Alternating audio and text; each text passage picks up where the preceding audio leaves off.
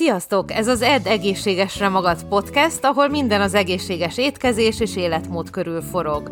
Rudnai Peters Krisztina vagyok, táplálkozástudományi szakértő, személyedző, dietetikai hallgató, több, több mint 20 éve edzek, étkezek, tapasztalom és vendégeim vannak. Praktizálásom során szem előtt tartom az emésztés egészségét, az anti-aginget, vagyis hogy minél szebben öregedjünk meg, a gyulladás csökkentést és az élet hosszúságán. Ha még többet akarsz tudni, nézd meg a podcast leírását, vagy az étkeztudatosan.hu-t. Hogyan vigyünk be több antioxidánst? Nem titok, hogy az antioxidánsok jót tesznek az egészségnek. A kutatók szerint az antioxidánsok segítenek megelőzni a rákot, az öregedést, támogatják az immunrendszert, energiát adnak és javítják a szív- és más szervek egészségét.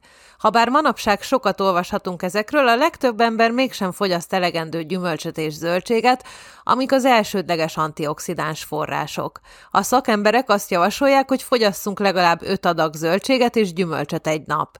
Így vihetsz be több antioxidánst. A reggelivel. Nem kötelező egy gyors spirítóssal kezdeni a napot, ugyanennyi idő alatt összedobhatsz egy pár epret, vagy más gyümölcsöt, joghurtot és növényi tejet, összetúrmixolod, beleöntöd egy kulacsba, és már indulhatsz is kezedben egy értékes, egészséges reggelivel. Vagy bármilyen módon adja reggelithez egy kis gyümölcsöt, például az apkásáthoz. A nasival.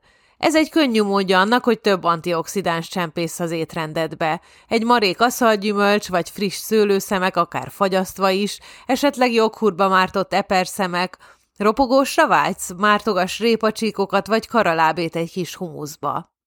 Ebéddel, vacsorával. Nem kell túl bonyolultá tenni, csak adj egy adag friss salátát minden főétkezés mellé. Ne csak salátalevelekbe, meg zöldekbe gondolkozz, nem kell, hogy unalmas legyen. Adj hozzá répaszeleteket, paprikát, paradicsomot, vagy aszalgyümölcsöt, avokádót, olivabogyót. A desszertel. Bogyós gyümölcsök tejszínhabbal, vagy olvasztott fekete csokiba mártogatva. Az italokkal. Üdítő helyett igyál teákat vagy pár kávét. Mindkettő gazdag antioxidánsokban. Egy pohár bor vagy egy csészet csájtea is jó kísérője lehet egy kellemes vacsorának. Gondolkozz a dobozon kívül is.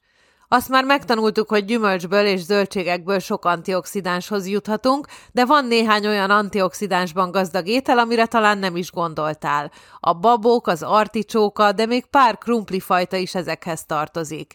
Kever babot, borsót a rizsköretbe, vagy add őket a salátáthoz. Ne főzz túl őket. Nagyon helyes, hogy minden este elkészíted a zöldségeket a vacsorához, de ha túlfőzöd őket, akkor kifőzöl belőlük egy csomó értékes tápanyagot. Ne forrald, csak párold őket. Ne főzd őket tovább, ha már elveszítik friss színüket és vadízüket. Nevelj kiskertet.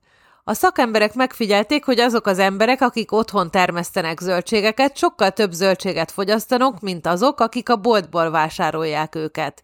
Nevelj egy kiskertet, öntözd, ápold és szüreted le a friss, antioxidásban gazdag, szó szerint gyümölcsöt. Étkezz a nyaralás alatt is egészségesen. Sokan úgy gondolják, ha nyaralni mennek, akkor minden eddigi hétköznapi életmód aktivitást is itthon hagynak, az egészséges étkezést is beleértve. Rendelj egy érdekes növényi alapú fogást az étteremben, és figyeld meg, hogyan készítette el a szakács. Tanulj meg főzni.